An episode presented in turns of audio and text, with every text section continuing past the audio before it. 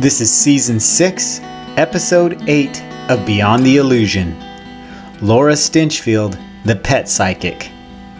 As human beings, I think most of us tend to be focused on our lives, the challenges, the pleasures, the obstacles, and all the distractions of the mind.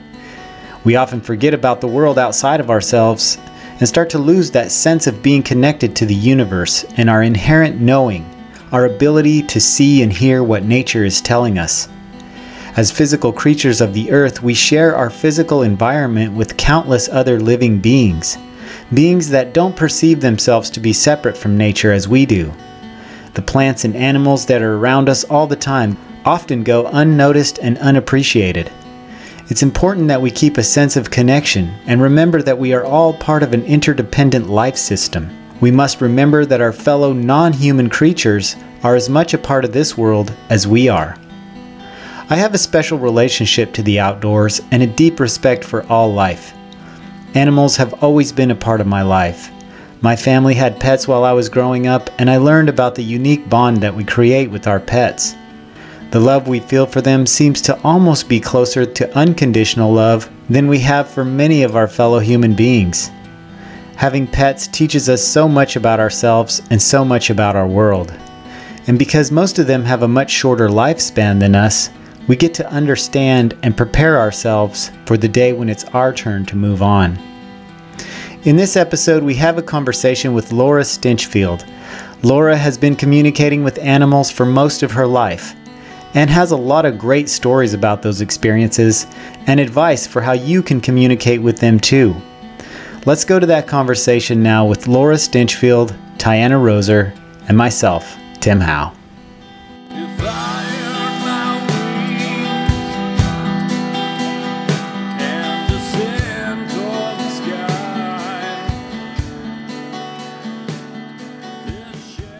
Think it's great to start and hear the story of how you got into becoming a pet psychic. Yeah, okay. So I've been talking to animals my whole life. Ever since I was little, I could hear them. Um, my earliest memory is when my parents were holding their Yorkshire Terrier over my crib, and I could hear her and feel her saying, You're so small. But I didn't know that everyone else couldn't hear the animals. I thought everyone just kind of knew what they were thinking and feeling. And that was the same with me with seeing spirits. I just thought everyone saw spirits. And it wasn't until my early 20s that I realized that not everyone was doing it. And it was hard for me growing up because it was a time I rode competitively horses and people sort of smacked horses as they, you know, if they didn't go over jumps or smacked dogs for not doing what they wanted. And and I could see that the horse was hurting because of their hip. And that's why they weren't jumping. And so it was really confusing for me. And I was really shy too. And so it wasn't until my early 20s where I was studying the Tellington Touch, which is like a form of like a massage for animals, but also a humane way of teaching animals, training animals. And my teachers there were saying to me, like, what are you doing? Like, you're the animals are acting differently with you or they're coming along faster with you. And that's when I really started to look at it and be like, what am I doing? Around the same time, I also was backpacking a lot and I had a cat and her name was Juliet. And my boyfriend and I would leave for the weekend and we'd leave her food and my sister would come and and let her out and let her back in and everything. But when I would come back, she would take one, sit on the front porch, take one look at me, and then she would take off and she would be gone sometimes for days. And which was a lot of time, you know, because she was never gone for days when we were home. So I went to the pet store and this woman at the pet store said, you should read this book. And it was by Penelope Smith, who's a animal communicator. She's like one of the first ones that got was out there writing. And and her book suggested that you um, picture the sun rising and setting for as many days as you'll be gone. And so I did that with Juliet. And when the next trip that I went on, she came, she was waiting for me on the front porch, and then she came into the house with me. And then she slept with me that night, which was very, very unusual behavior for her. And she was like needing me. So I knew there was something about like really thinking about what you were saying to them and then sending it to them. So that was the first time I actually really thought about like communicating to them. And that was, you know, in the 90s. And so that was before the internet and stuff. And so, you know, this whole thing of like your power of intention and what you're thinking. I mean, it was out there a little bit, but like not not like it is now. So animals then do they better receive messages from us when we're visualizing it versus if we're just saying it out loud? Correct, correct. But I think that so so when we're sending it to our animals, it's really, it's very, very important that you have your mind, you're visualizing everything that you want to say to them, and then you match it with the feeling, like the feeling of what you want, um, and the intention of what you want. And you can match your words too. Like some people say, I can't, like I have a hard time visualizing, like I can't visualize. So I say just be really clear with your words and your mind will naturally create the the image. Um, but yeah, it's very important to be extremely clear and they'll pick it all up. And then when we get it back, I actually hear it in words, like they're talking to me in words. But what's happening, they don't always know English. Or so what's happening is that my mind is transferring their thoughts and their images and their feelings into words. So it's just happening really quickly. But you can be an amazing animal communicator, or even like an amazing animal owner, and just get it in visuals or just get it in a sense of knowing, like, I feel this is what they're trying to say. So everyone sort of gets it differently. But of course, when we're communicating with them, it's best to have the clearest possible message. So what happens a lot of times is like, let's say you're telling your animal, your dog not to jump on you. People will say, like, don't jump. And then they're picturing their dog jump and they're feeling the feeling of when their dog jump. And so it's going to create your dog to jump more. So you want to say, keep all fours on the ground. When you jump, I feel like I'm going to fall over, or you're going to make grandma fall over, or you're going to hurt the children, or whatever it may be. But to really explain it to them step by step also because of like Instagram and all these other things that we're doing, we're getting so fast.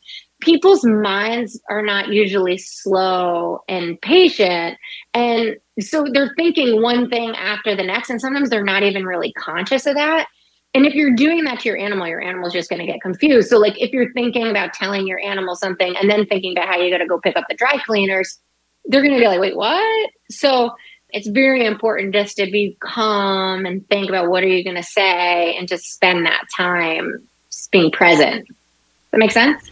Yeah, that's super helpful. Yeah. And, you know, I'm a hypnotherapist and it reminds me yeah. of how the subconscious mind works. You don't exactly got to focus on what you want, not what you don't want, because the subconscious mind mm-hmm. doesn't understand don't or not. Mm-hmm. And so uh, you have to be very clear and concise. Otherwise, uh, it'll just take it literally. And so it's super interesting. Yeah, super that's helpful, it. I'm I sure for all the pet owners out there that are listening. Yeah. And really, the animals are really clever. They're going to get it. So, as long as you're doing that, they're going to understand what you're saying. They're amazing. They understand everything that you're talking about around the house or even work stuff that you've got going on at work. They're not even in the office with you. They, they're pretty, they're, they're like children, you know, they're watching and they're listening. Yeah. So, it's getting back is too where it's the hardest, I think. Yeah, yeah, I think that's, you know, what you said earlier about taking the time to slow down and be patient with them. That's just pretty much good advice for everybody right now because having such a crazy time. You know, everybody's just like, you know, always in a rush. And, um, and, and the pets, you said this in your book too. The pets actually like that. Like, they don't want to see you on your phone all the time or distracted or whatever it might be. They actually want you to pay attention to them just like another human mm-hmm. being would, you know? So, Mm-hmm. It's important that we treat them with that kind of respect. And also, you said something in your book that really I wanted to ask you about that was really interesting. And you said that you were confused about when you were younger about when people would treat the animals harshly, like they would hit the horses or hit the dogs to try to mm. teach them. And you wondered at that time if it was just the world that you lived in, that it was just the way people are mm. with animals, or mm. if it was mm. something else. And I'm wondering, is that like happening more and more? People becoming more friendly and more understanding and compassionate towards animals? Do you feel like that's happening? Oh, I do. I think the world is way more conscious now than when we were growing up. I feel people do look at animals differently. I mean, there were always people that loved animals, of course, but I think they're starting to realize just how conscious the animals are. And the, just the general population is being kinder. And I think people are also, because of all this self help that's going around and like positive thinking, I think people are kinder with themselves. And so then they're not as reactive where like a lot some of the trainers that I worked with when I was a kid, I think they would just like some of it was their stuff that they were taking out on the animals. Mm-hmm. You know, they were frustrated because they didn't understand or they couldn't get the horse to do something and it made them feel insecure. I think people are kinder with themselves and they're like they stop. They think more and they're kinder to themselves about like what's happening and what's going on. At least I see that in my clientele and I see that in the in the world around me. People yeah, are kinder. That makes sense, and that's very hopeful. Yeah, and it, it kind of mm-hmm. leads a little bit into a question I had about that I've witnessed, and I was curious uh, your perspective on about um, animals kind of taking on some of our baggage. Mm. If that is, you know, sometimes I've seen it where it, it almost seems like the animal took some of the emotional energy from the human out of like out of service or some kind mm-hmm. of charity or pure unconditional love and i was curious about well because I, I do past life regression and I do yeah. life between lives, and so I really want to talk know, about so animal reincarnation. yeah, um, I know. Yeah, I was so, thinking about. I was, I was thinking about that today too. I was like, we should talk about animal reincarnation. Oh yeah, it's, it's yeah. not touched on enough, and I, you know, I feel like yeah. oh, I get to hear from people all the time what happens yeah. in between lives, and you know how they chose this life or whatnot. But but I was curious, like, do because like humans we will create soul contracts before we come in with certain mm. souls for what we want to learn and so forth. And i was wondering mm-hmm. does that happen with some of our pets? Do they some of them have soul contracts with us or do, does it all kind of just i think that they i think that they do. I really do. And i think that oftentimes animals reincarnate back to the same person like over and over again. I think people sometimes can have a reincarnated animal and not even know it not even know that it's because they're so different. It's a different life, different genetics, different lessons. So it's not an exact clone of their past animal. So they don't necessarily know that it's them. So yeah, I think people do. And animals are amazing in the fact, well, they're so empathetic, right? So mm-hmm. oftentimes they will take on our stuff. So if you'll see, like if there's an anxious person, you might see an anxious animal. But sometimes I've seen like someone who's gone through a divorce or something and then their dog has like a heart issue. You know it's like they're definitely kind of pulling that pain into their body. So i tell the animals it's very important to learn how to like to be compassionate to their people, but then also separate their energy from their persons. And that what makes and people the most happy is to see their animals enjoy so that that animal can look at those people and like send them love and feel compassion for whatever they're going through, but not actually take it into their body where then they suffer from it. And they learn, okay, I can be in joy and that helps my mom or my dad. Yeah, that's that's so interesting. Just similar lessons of like we humans do that a lot, right? We'll have to learn energetic boundaries with each other and 100%. not taking on. And I wondered about that, about how yeah. much our because in a like a romantic relationship, people will have such merged energy fields, mm-hmm. um, and I wondered that about pets and the you know people even so say like oh much. they start to look alike or these things you know they yeah, say yeah, that right, about couples that. Yeah. and then they say that about uh, pets and their and, and mm-hmm. their family or whatever yeah yeah yeah i can i i know for sure that my cats we had two cats we just, we have one now one passed away and um, just maybe a couple oh. months ago and uh, yeah i was having a really tough time with my career and i work from home and so you know whenever i would get you know exceptionally anxious or upset the cat they yeah. would always come in. They would always come to me, and it was just like isn't that cool? Yeah, it was like a sign. Like they just like I didn't even have to be like a, outwardly upset. They just knew, and they would just walk in here yeah. to be with me. And you know, sometimes I do wonder if the one that passed away, if he if he was taking on a, a way too much, like if I he couldn't handle it mm. and do it. So I do feel like a sense of guilt because I was really mm. struggling, you know, for for a long time, and I felt like Mm. he was there with me during all that. So you know, I always Mm. wonder about that. They do come to us though, and I mean that's like natural when you live with someone, you know, that that that exchange does happen. So I wouldn't really beat yourself up over that. I think the animals also understand, you know, okay, this is their stuff. And he could have like like I have a lot of animals, and if like if I'm upset, some of them come and some of them are like, "See ya," like they don't want anything to do with it, you know. So he could have like gone into the other room and let his brother or sister take care of it. So I don't know, you know. Some, and sometimes they pass away just because their bodies are, you know, ready to go for other reasons, or their souls ready to go for other reasons. Yeah, that you know that's that's an interesting thing too because I remember um, it was a, maybe like three days before he passed, and you know we Yeah. had we had no idea this was going to happen, but I was outside with him and he was sitting there. He he was sitting. He was actually sitting on our other cat's grave, which was funny, and he was looking at me. Oh, he was trying to tell you. He's He trying was- to tell you. He was telling me. I know he told me. God, he was telling you. Yeah, Yeah. totally. Yeah, and I Oh, knew. It's so sad. Yeah, I could. Did you know at the time that that's what he was telling you? I thought maybe it was. Yeah, I did. Oh wow, that's unbelievable. That's so. In a way, I think it's so cool because it's like he's telling you like this is gonna happen, and he knew that it was that grave. So like he knew, like he knew what the grave meant. It's so beautiful. Yeah. You know, in a way, it's really beautiful. I think with really conscious people, like you're pretty con, like of course, like you're a conscious being. I- just, I don't, I don't think I would hold that that he took your stuff.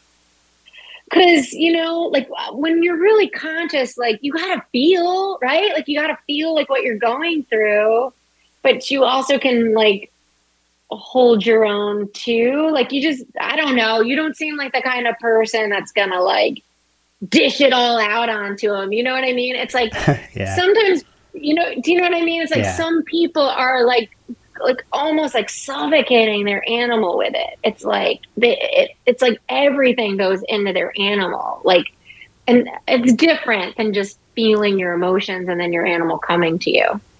Mhm. That makes sense. Yeah, it definitely does. Yeah, yeah. And you know, it's funny because I think he was like my daughter's cat mainly, like because he's she's the one he Oh, he, re- he really liked. Like that was like like she was everything to him. And and my wife said that. Um, sorry, I'm not I'm trying not trying to make this all about me right now. No, but- it's not good. but, no, no, no. But my wife Weirdo. said that she kept getting the impression that his name was Kevin, the cat, Yeah. and he she kept getting the impression that he wanted to leave so that he could become a boy like a human. And he oh my God. So is she pregnant? no, and she just he just kept like telling her that I guess, and and and I did actually Oh feel my like that too, and and so, um, you know, when he passed away, that's all three of us, you know, me and my wife and my daughter, we all three thought that like, Yeah. yeah, he he left, he he really Oh wanted my to go, but what do you think about that? Do you- you, might Yeah. meet that boy sometime. Oh, yeah. like I hundred percent. Yeah. Yeah, I want to ask about that too because my last dog, Cookie, and I haven't had one since because it was like kind of traumatic, her passing. But she came to me several times, you know, in dreams and in meditation. Oh. And um, she told me, like, what Kevin told you or what you impression that you got was that she she was going to come back. She wanted to learn how to become a human. And Oh, um, and. I was curious what, and I actually have one other experience with that Yeah. too. Years ago, when I first started, because I, you know, I used to be an atheist, and then I had this like big spiritual Oh, wow. awakening. And when I had the big spiritual awakening, at that time, I was like doing a lot of channeling, and I was channeling spirit guides and higher beings. And this one Yeah. time, me and my boyfriend at that time, you know, we would. I would be verbally channeling. I would bring the energy of the being in, and then I would speak Oh. it, and he would write it down. And Oh, um, nice. and this energy came in, and it was so different from any other energy I'd felt before, and it was so pure and different. And I just started Mm. crying. It was really, really, really sweet. Oh. And it turned out it was uh, his dog that he'd had as a child, and um, and it came through, and it brought a lovely message for Yeah. him. And then uh, same kind of thing. We asked like, oh, could he be his dog again? but the Yeah. the dog said, "No, I'm learning how to become a human." And so, Oh. and at that time, and this was years ago, like at that time, I had not heard of that before, like animal. But then, yeah, since then, in the years since then, I had this experience, and I guess Tim has this experience. And I asked my spirit guides as well, and they said that some pets, the animal souls intentionally come as pets to kind of learn from humans how to be more individualized instead of group consciousness and some of them from that experience decide that yeah it's really interesting they would like to learn how to be human i was wondering if any of the pets that you've talked to or if you have any Definitely, yes. Yeah, definitely. I've met some animals on the other side that have said that they wanted to come back as humans and have and like the people feel like they have their their animal back in like a child form. And then I have a dog who he's been reincarnated back to me 3 times now or this is his third life with me and I feel like he was a man a long long time ago and he just didn't want to be a man anymore. So he Mm. came back as like a dog. I mean, he's very canine to me, but like, Uh-huh. but that, like, he's had dreams of being a man, and wow So, did you know yeah. him in that life when he was that's what i'm curious about did you know him when he was a man I and then he comes back to I you that would be so So- interesting so my white German Shepherd now, he was my Australian Shepherd before, and when my Aussie, he woke me up in the middle of the night and he said, "Mom, mom, mom, I had this dream." He was like pawing at me, and he he never really had done that before, and he says, "Mom," he said, "I um, I just had this dream that." that I was a man and I was on a boat and I harpooned a whale. And he's like, I didn't even know there were animals that big. And oh, my heart hurts for that whale. And so, like, I felt like he came back because, like, he didn't, like, he felt like he did, like, he hurt animals in, like, a life. And so then he came back. Mm. And then this is crazy too. Like I, my ex boyfriend and I, we had a lot of VW bugs and buses, and and we had this one '67 crew cab truck. The first time Stormy got into it, in the back seat was out, and so he was down, so he couldn't even see out the window. And he loved that truck, and he was like, "This was mine. Like I know this was mine." And it was like a '67 truck, and he couldn't even see out the window. So I was always like, "Why do you like this like so much?" And um, he's like, it was mine. And then we found out that that truck came from Alaska. And so I'm like, I know it's that same guy's truck. And then when Hudson, when Stormy died, Hudson, the my, Stormy, uh, this Arctic explorer, this this guy in the like the snow came to me in a dream, and he was it was snowing, and and and and he says to me, "I'm bringing Stormy back to you. He's coming back to you." And and he's this little white puppy and we were going down the river and he showed me this like white puppy and then i woke up when i woke up i just grabbed for my phone i was like habit and when i opened my phone it opened a facebook and there was this little white puppy and it said things happen so fast was like the caption under the puppy and it turned out to be an old friend of mine who bred hudson and hudson was born at 11:38 p.m on the day Stormy died at 11:38 a.m. And so I feel Oh. like that guy, yeah, I feel like that guy was like their past life, like the man of them. Does that makes sense? Yeah, Yeah, Like- absolutely. Super interesting. that's an awesome story. And it's so cool. It's so Yes. cool. Yeah. Yeah, and there are other things about that dream and the reincarnation that all led up because, like, the uh, Hudson's mom was named Winnie's Blistery Day, and it was like a blistery day, like in the dream. In the dream, so it was wild. Yeah. So that's such a quick. Tra- so, like the whole journey of souls thing, uh, and like that we choose certain lessons in our lives, uh, uh, the human souls or whatever. And then we might wait and have time to reflect and so on and so Mhm. forth, and then wait for the right opportunity.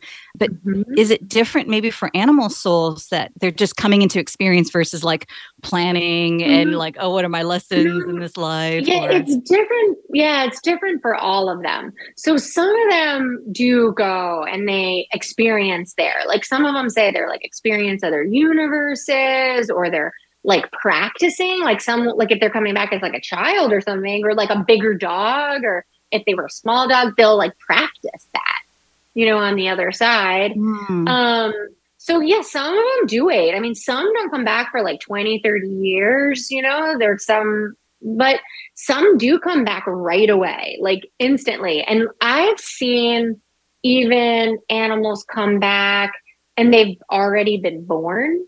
So like they'll be like eight to 10 weeks already when they reincarnate back.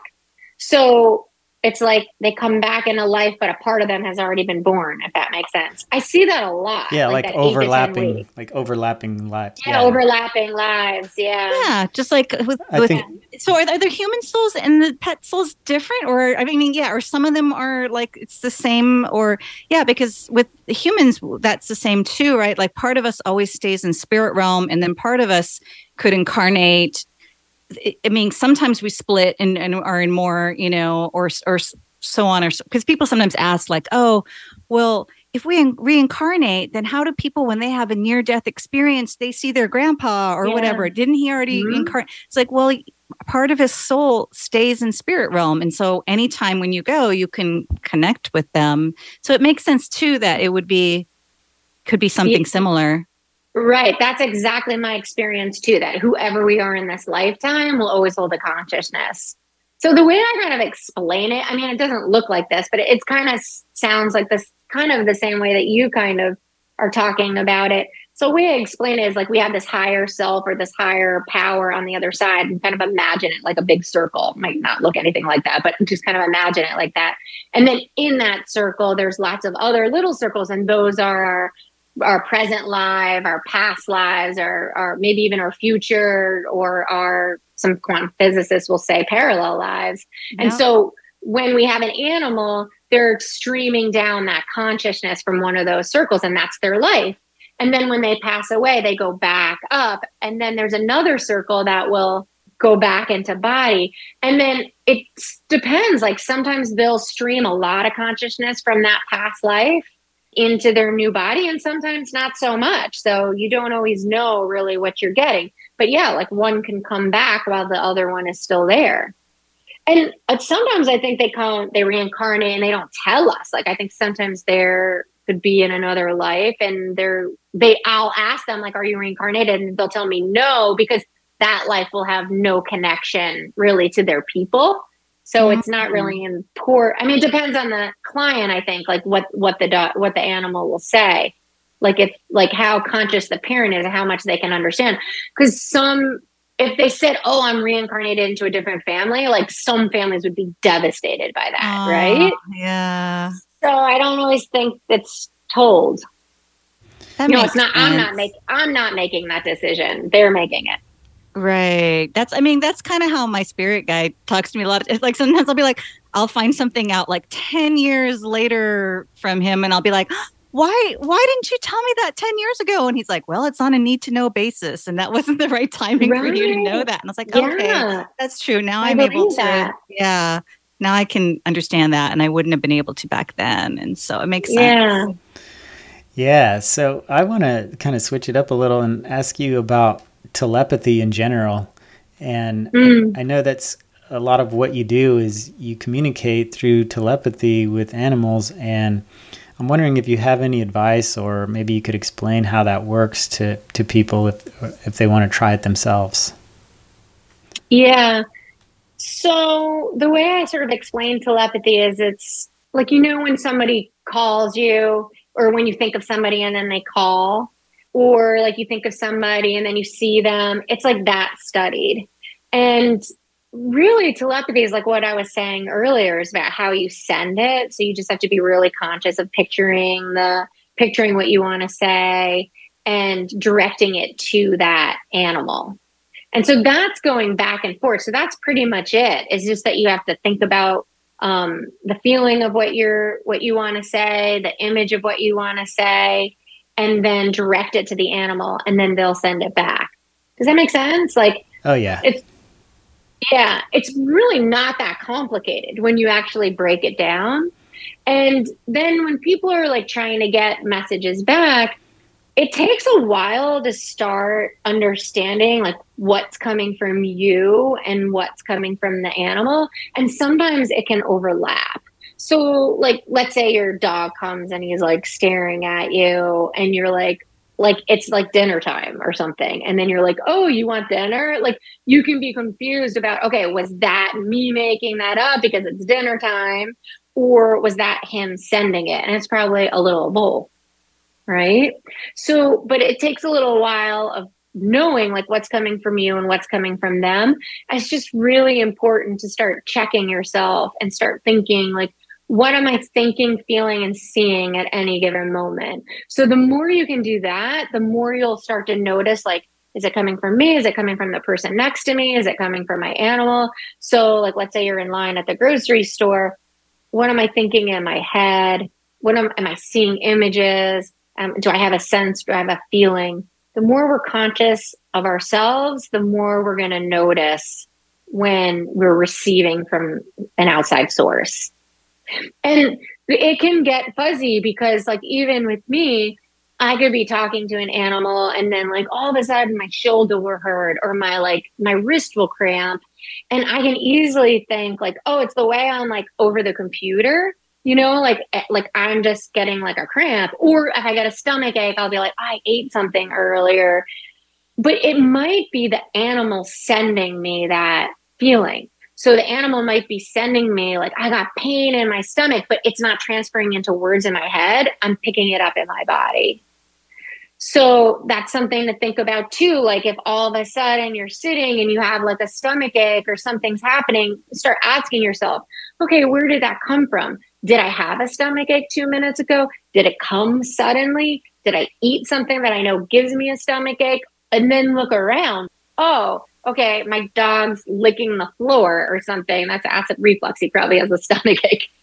Yeah, that's similar. I think now we're moving in a time where the, I mean, this is my perspective, that the vibration on the planet is raising and the experience that I have from a lot of clients coming in, because I'll have people that um, come to have a session after a loved one, you know, a person, a yeah. loved one has passed over and, you know, so forth.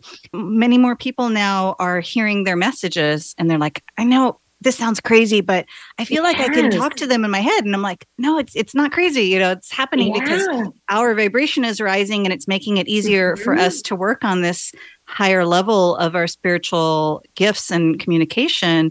And so to me, it's, it sounds very simple. I, I haven't really done that with animals, yeah. but um, I do that. But with, you could. I yeah, that's what I'm realizing. I'm like, I do that yeah. with um, I, I, do that with physical people that are alive, and I yeah. do that with higher beings. I kind of had to learn the way because I'm not very like I'm one of those not intervisual people, but I mm-hmm. feel things. I'm very sensitive in that way. I feel things and know things. And when I do, yeah, I have had to learn kind of like I feel something out of the blue and then I I, I ask my own soul like is that mine or is that somebody else's and i will get a clear yeah. message and be able to like and then if it's not mine then i just you know i do a, a releasing or clearing or releasing exercise to to let that energy ground and recycle into the earth yeah so i feel like anybody can do that but like yeah those of yes. us that are on a spiritual path that have a, a practice connecting to our own soul or higher self or whatever term you want to use can really use that as the compass to kind of check in when we're not sure yeah, and I love how you say frequency because I think too, if people sort of have a visual of that, like even if you think of a radio dial, and you think of that higher frequency as like your grandma and then there's a higher frequency of an animal and but that's where it is and if you can raise your energy like up to your heart or your vibration or your frequency they all have it's like their phone number they all mm-hmm. have a frequency so it's like fine tuning it where where is there and anyone who knows their pet or their grandma who's ever on the other side knows their frequency because they've loved them and they've been with them. So it's a matter of going to that place and trusting that you can find them there. Yeah, I like what you just said. That reminds me of another term that one of my guides, they've been working with me on this, is like recognizing different, en- they call energy signatures because yeah. for me it's just different feelings and sensations and i'll get this weird mm-hmm. feeling and then i'll like tune in and and it's i can't there's not even language for all these different sensations but mm-hmm. i know i just can know what it feels like and i'm like oh that's Archangel so and so, or oh, that's you know this is yeah. that guy. And so they're like teaching me to be really present and like you're saying, you know, pay really close attention and then notice what the different energy signature feels like to then discern like you said then it's kind of like a calling card you just focus on that energy signature and you can connect with who it is that you want to connect with so I'm kind of curious, like for you, because this is a lot of questions that people have for like me, you know, and they, they say, well, how do I know if it's a good spirit or if it's a not a good spirit? Right. And for me, it just, it's on that higher frequency. You're kind of pointing to like around here too, like when you're saying that, like maybe yeah. that's kind of like where you're getting it. Yeah. And if you feel it more down, like in your stomach or your solar plexus or down lower, like maybe it's, maybe it's coming from somewhere else, not so positive. But how did you know when you started to hear from your guides, like that it was someone that you could trust or that it was someone that was of a higher enlightened being? Okay, yeah. was that easy for you to discern? I mean, now it's much. E- I mean, it's been you know, it's been many years now, but like initially because they would always blast me with love and this is what mm. I love about, mm. you know, I'm an energy healer as well. Mm. That's what I love about working with energy is because energy doesn't lie. You can't mm. fake the mm. frequency of love. You can fake, you can put on right. a nice face or you could make a look like you're an angel, but mm-hmm. really be mm-hmm. not an angel inside. But you can't fake the frequency of love in order to yeah. be able to radiate love to someone else you have to raise your vibration to love mm-hmm. and so at least of course you know love is like a very broad term but i think i use the right. word love because we we've all kind of hopefully most people have had an experience of love in their life mm-hmm. to know what that feels like and then kind of start off there so, like when we're mm. talking to a non physical being, yeah, we can always, this is what they taught me as well. You can always ask them, share your love with me. And if, you know, if they were a lower vibrational being, they won't be able to do that, or they have mm. to shift into their higher vibration. And now they're coming from love. And so mm-hmm. you can always mm-hmm. do that. And then the other one that I always thought sounded yeah. so ridiculous, but it turns out to be true or at least through all of the tests that I've done with it, it's one of those ones where you ask them, do you serve love and light or do you serve the light? Mm. they have to answer i guess it's like a yeah. universal law. No, i believe it yeah. ridiculous because i remember like no, you know back in the day it, when yeah. we were like i was a raver we were partiers and they're like okay you know if somebody's uh, undercover cop and you just you have to ask them like are you a cop? They have to answer which i, I, I don't think is actually think they do. real but that was everybody always said that right? So i always kind yeah. of thought it was like that like oh is that one of those urban myths or whatever? Is that really true? But i tested it a bunch because when I was going through true. Yeah, when I was mm-hmm. going through a dark night of soul, I had these kind of like kind of scary beings that were showing up or these beings that were like tricksters and i wasn't sure. I didn't know who they were. And they're like oh you know um, i'm here to help you or something. And if i'd asked them do you serve love and light? they would like either not answer or they would say no but no but i'm a very evolved being and so on and so forth so it was interesting because I found like, oh, yeah. they were honest, but they tried to like give you a good sales pitch yeah, anyway, right. or they just would evade the question. And so, so anyway, for people wanting to know, I would say one is through the love vibration, and then yeah. two is to actually ask if they serve love and light. Yeah, that's great advice. Yeah, great.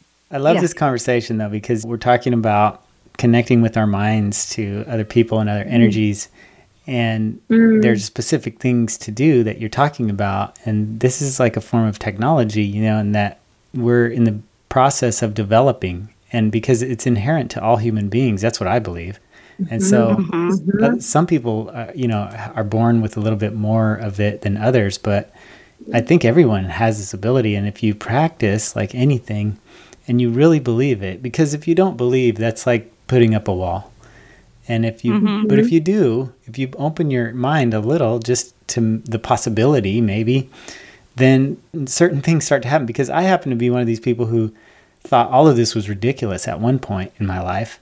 Mm-hmm. And as soon as I was open to the idea of like, oh, well, maybe it's real, like you just have to be open to it, then mm-hmm. certain things did start to happen to me that I thought could never happen, you know? So it really is. Isn't neat? It's so amazing. Yeah, and I love it. And, and it is also, like you were saying, part of the time. It's part of the, what's happening here on this planet. And if you're paying Mhm. attention, you can see it everywhere. It really is a, a Mhm. big change going on. And it seems to be accelerating. So, Yeah, I think more people are going to come online. So it's good that, you know, we have these kind of conversations because it's going to Yeah. happen unexpectedly to some people and they're not going to know because it's not taught in school. they're not going to Yeah. know what's happening to them. And to real, that's the thing when my clients tell me this, you know, I'm like, oh, no, you're, you know, that's not weird at all. I just had three people this week that told me this. And then they're like, ah, because of course, nobody like in their life, they are not talking about that, you know, because I'm an insurance agent or something, you know, whatever, whatever they do. Like nobody at work talks about that. And so, yeah, just to kind of have these conversations and to normalize it because I do think it's going to happen more and more. Maybe not in our lifetime will it be normalized to communicate telepathically, but I do think in the future, Maybe I mean, it will. Who I mean, yeah, who knows? Or I mean, I already have experiences I with my s- friends like yeah. that. hmm oh, yeah, I do so too. many people are, yeah. Yeah, and I think you know both the both of you actually work in in this industry, like this kind of place where people come to you for this type of you know Mm-hmm. experience, and y- I don't know if it's true or not, but I think you would probably be seeing more and more people now than you ever have before. Is that is that the case? Yeah, for me it is. Yeah. Yeah, I, I've been seeing a lot of people for a long time, but I lived in California for a long time, so I think there's just, you know, it's kind of all over the place there. It's kind of just a way of life. But yeah, I see it. Eh, Yeah, but I think I always have seen it. I think I've been very fortunate to be around very spiritual people in my life. Like there's always been like a cluster of people that have been there to teach me or to share things with me or I'm sure that was by just- design that your soul yeah. chose. Although I wonder, I did want to ask so. because when I was reading your bio, you know, yeah, so like other of your Yeah. family members have had these kind of spiritual gifts as well. And I was curious if you thought that, you know, so I, I think, of course, like if, you know, because if you're raised in a family that's open and encouraging of these things, Mhm. then that will help these gifts develop. But then do you also feel like maybe um, certain ancestral, you know, it's it passed on through our DNA as well, like certain ancestral bloodlines I- are more tuned in? I do think so because on both my mom and my dad's side, there were people who were extremely spiritual and like they never like said they were psychic, but they did psychic things and there was stories around them. And the interesting thing about my parents is that they they never told me like, "Oh, you are doing it, like you are talking to animals." But they never told me I wasn't. And so that's like they just listened. And i think that was that supported me even though they didn't like necessarily encourage it. But my mom she was like really into fairies. And she kind of created this imaginary world. And she would talk to herself sometimes and she told us that it was harry pooping yachts and that like we, we, it was her friend and like we just missed him he went out the window so we'd always kind of thought like oh there's like spirits around you know so even though you know she's just talking to herself. She wasn't really actually talking to a spirit. Oh, well, um, she may have been. Dad, she may have been. She may have been. but I- and then my dad too. Like he saw like ghosts at like parties and stuff, but he didn't like. He wasn't actually like a channeler of spirits. have you experienced have you gone back to any of your own past lives and have you experienced like maybe anything that gives you clues as to like you've had this gift in other lifetimes or this bond you must have had this bond with animals in other lifetimes or I've always gone back to your yeah. animal past lives or I have, yeah, I haven't really like told much people about it, but like I had this one where I don't even think it was that long ago where I was like studying. I was studying elephants and the way elephants how they communicate with their with their hooves on the ground, like how they communicated with each other. And I was murdered and uh, by poachers, and they like threw me into the hole with the elephants, and I was like screaming, saying, like, no, I want to go back. I want to go back. And then when it was time for me to actually come back here for this life, I was like, I don't want to go. Like I didn't like it was really hard for me. And the interesting thing about that, like I had that with a past life regressionist. The interesting thing about that is that my whole life I've seen elephant eyes. Like ever since I was little, like when I would close my eyes, I would see the eyes of elephants and I never knew why. And so then that like really like brought it home to me. And then one time when my when my um I had the woman like paint uh my dog for me, Stormy, that one that's come back, she painted elephants all around him. And I thought that is weird. like she painted elephants, right? So like maybe he was like there with me and like in that life too. I don't know. Oh so, wow. Yeah. Yeah. But you never asked But- Stormy? I mean, do you still communicate? Um, so Stormy reincarnated You know, now so in. interesting in the Hudson. I don't really talk to Stormy in heaven because I feel like I have him here in life, Mhm. and he's so different in this life. We kind of talk Mm. about other things, you know. He's not as like he's not as spiritual as he was.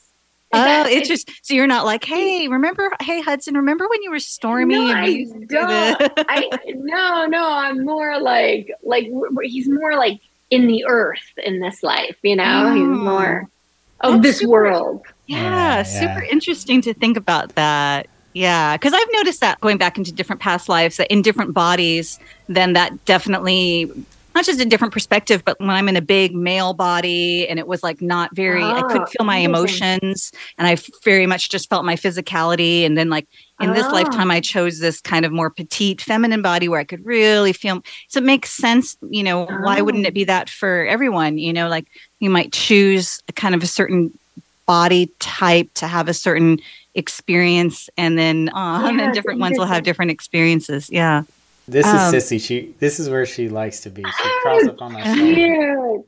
Oh my gosh! Look at how cute she is. Oh, look at her. She's beautiful.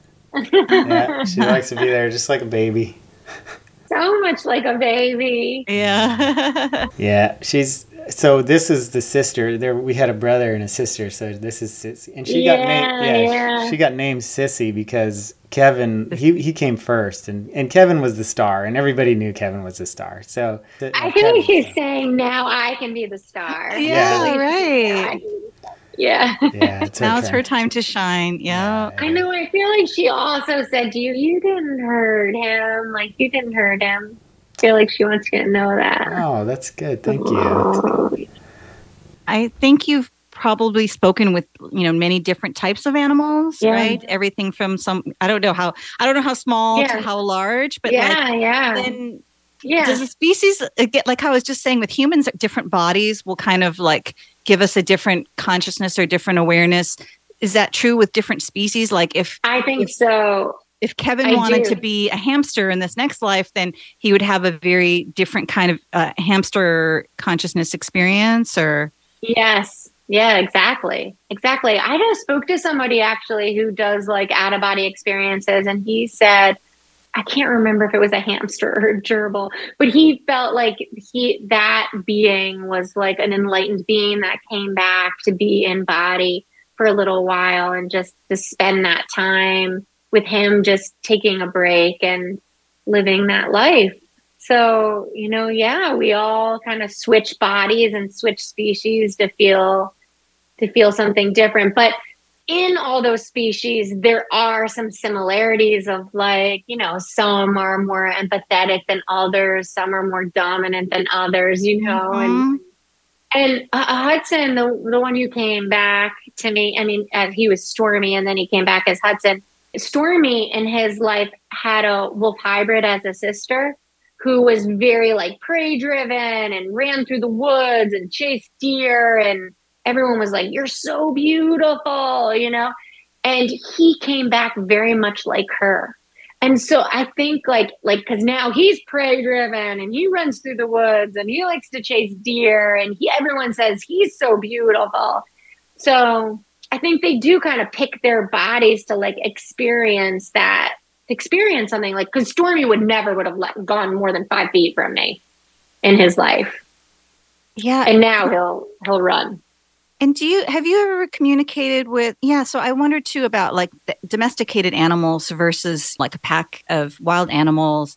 Yeah, I mean, I don't know if there would ever have been a, an occasion where you would you know maybe just somehow even just communicating with a wild animal and if that Yeah. their consciousness is very different from a domesticated animal They're very much the same. Hmm. except for when they get to their like wild nature, right? Where like it's more instinctual, where you know they're you know it's like asking a coyote not to kill a cat or something. You know, I mean they're very instinctual too within their wildness, but they're also very much the same. Like I have a pack of coyotes that sleep outside my fence.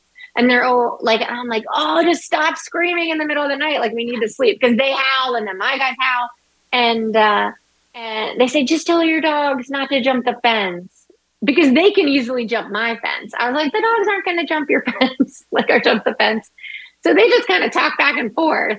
Interesting. so, so that's Yeah. how you can kind of coexist because you communicate. Okay, then I have one other question too. What about insects? Do you ever talk like because that's because I'm like I have very like compassionate person. I have a really hard time like I don't want to even kill an ant, and then but then like all these ants were coming in and i was like trying to like tell them i'd first try to do all the natural remedies and then none of them work and then like i'm trying to tell them like please leave i don't want to have to kill you and i don't know like is there like do you, can you communicate with them Sometimes it doesn't. Yeah.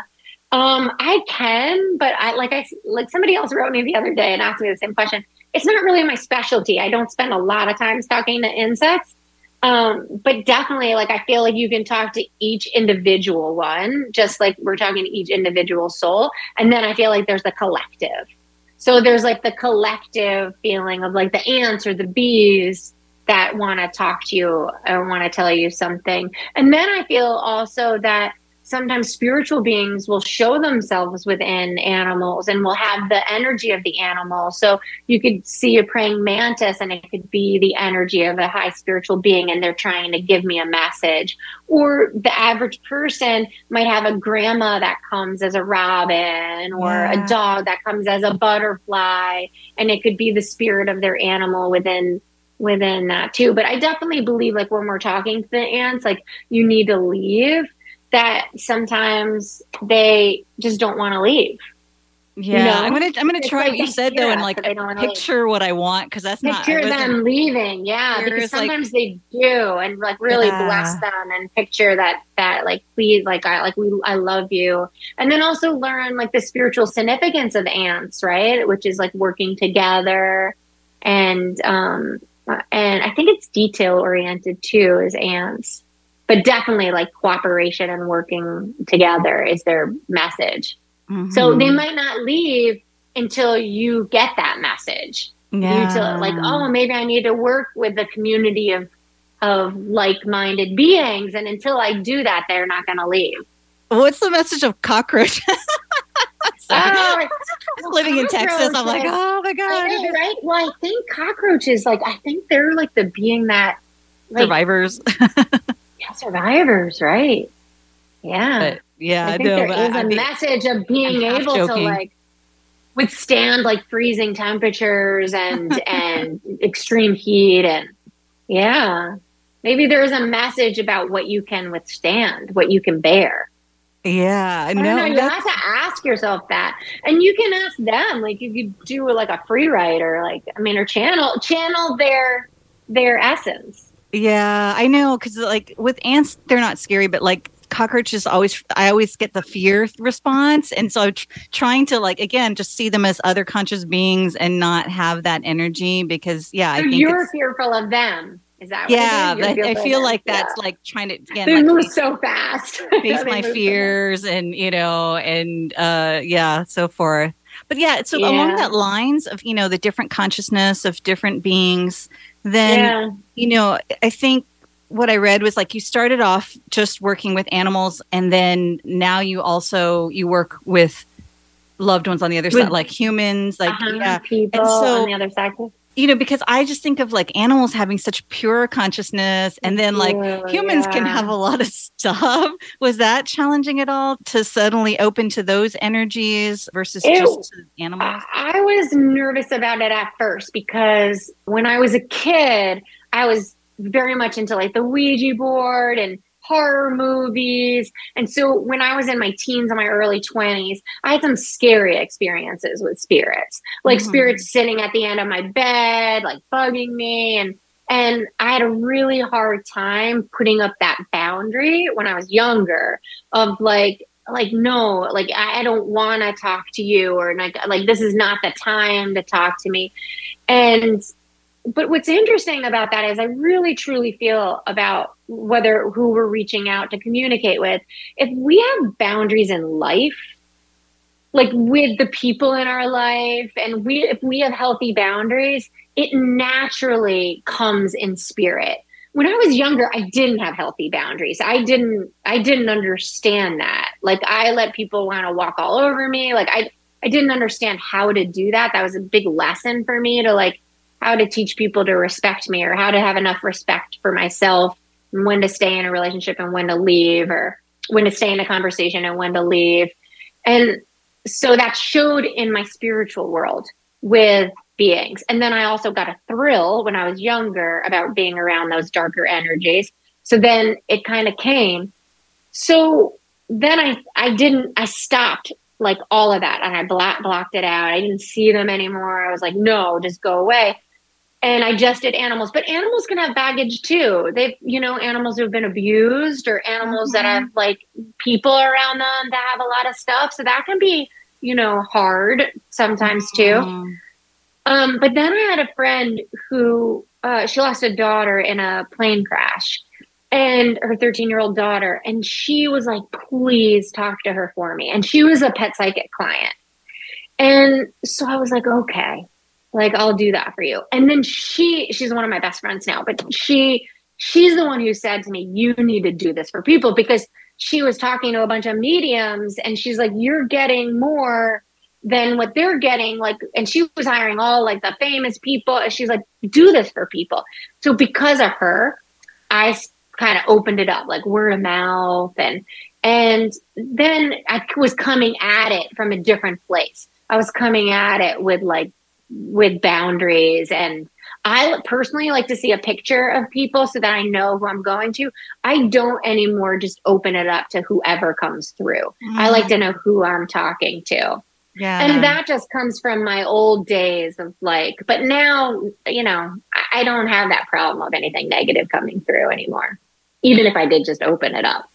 So, and babies too. Like I talk to babies or I talk to anyone who can't speak for themselves. So, like people who are mm. nonverbal, you know, yeah. people who are autistic. Autistic. I was thinking there are so many of yeah. them now, autistic kids. Wow. Yeah, That's people really who are developmentally cool. disabled. Yeah, it's so mm-hmm. rewarding. It really is.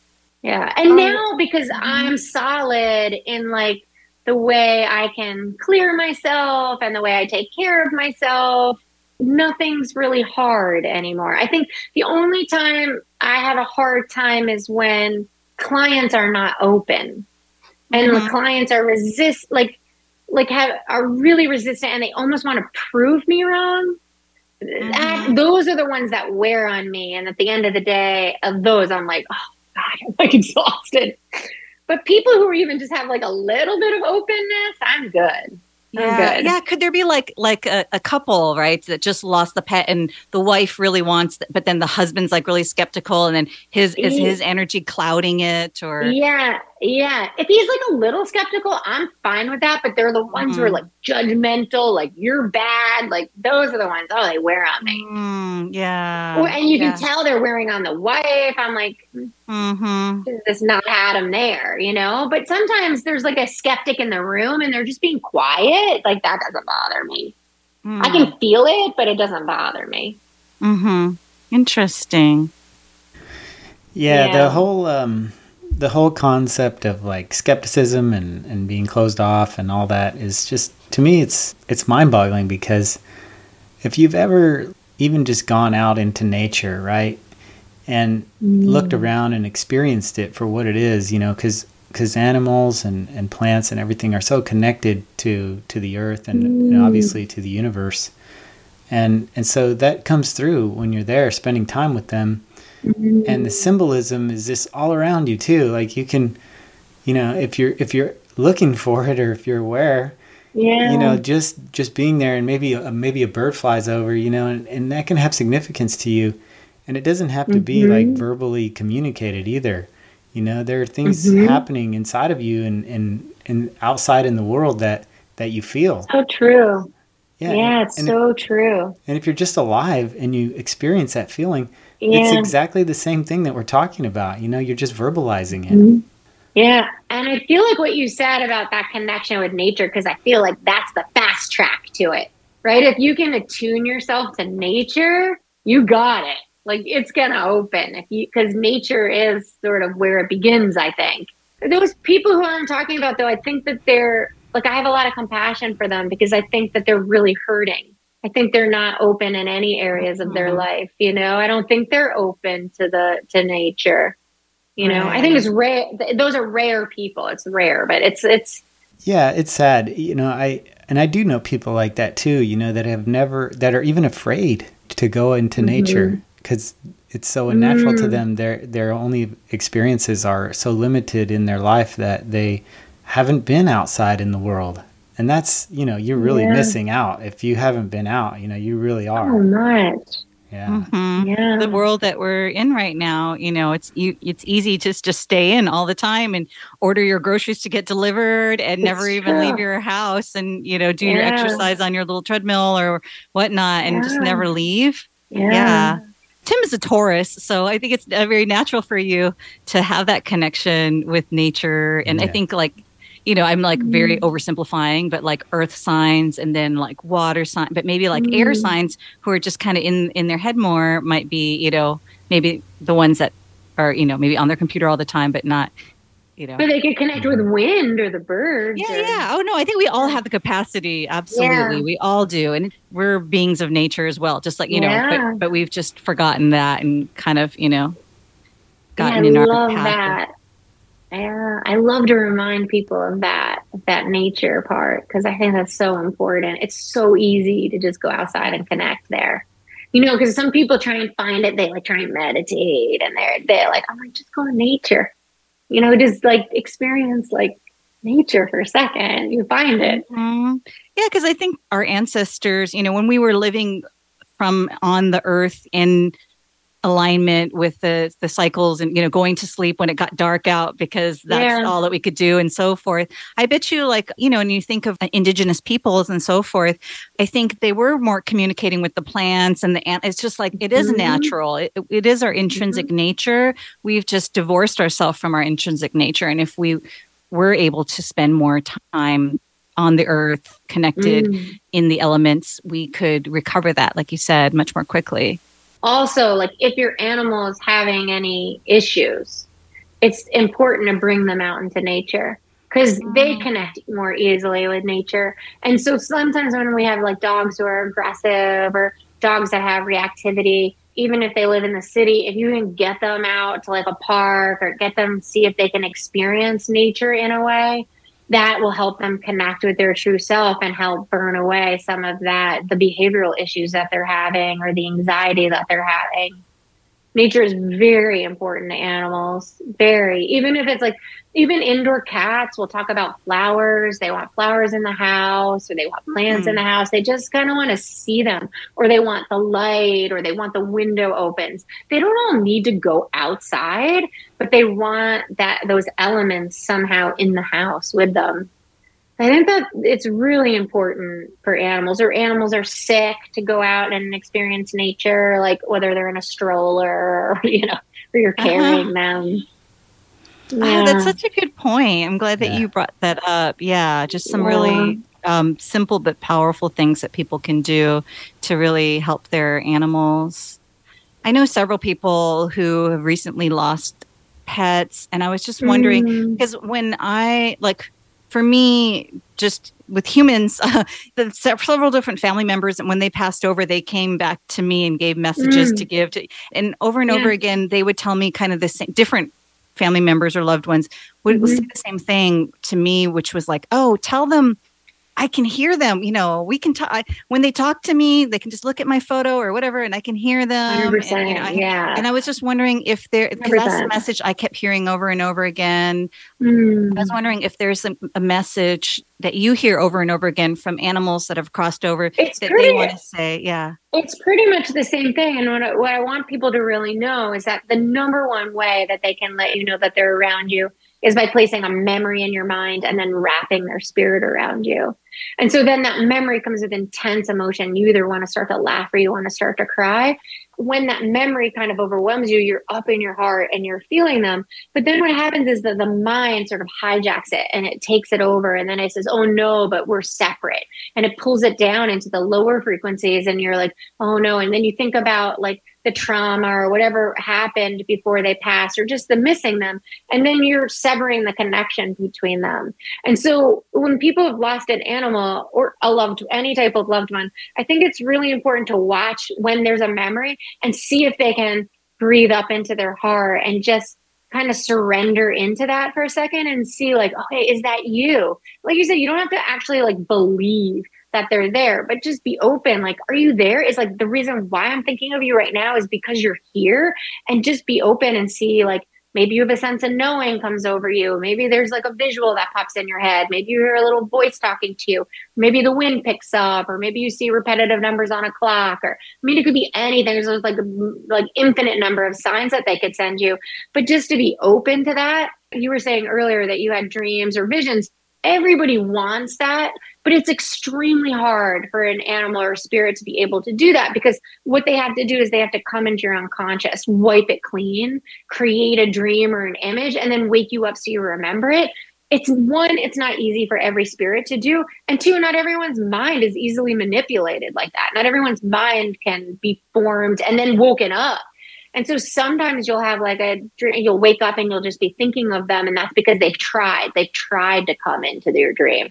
But to know that, like, if you don't have a dream, it doesn't mean that they're not around you. Or if your spouse has a dream and you don't have a dream, Mm-hmm. it doesn't mean that they picked your spouse over you because they love your spouse more. It's just your spouse might have been easier to manipulate their mind, you know? So to really kind of watch yourself and watch that frequency within your body and say, okay, like when am I going down and when am I feeling elated? When you're feeling elated, that's where you're going to connect with your animal or your loved one. When you're feeling depressed, go ahead, be depressed and grieve and do whatever you want to do. But that's not the time you're going to be connecting with them. So, like when you're curled in the fetal position and you're saying, Where are you? Come to me. They could be right there and you're not going to feel them. So, Mhm. you've got to consciously say, Okay, I'm open. Show me.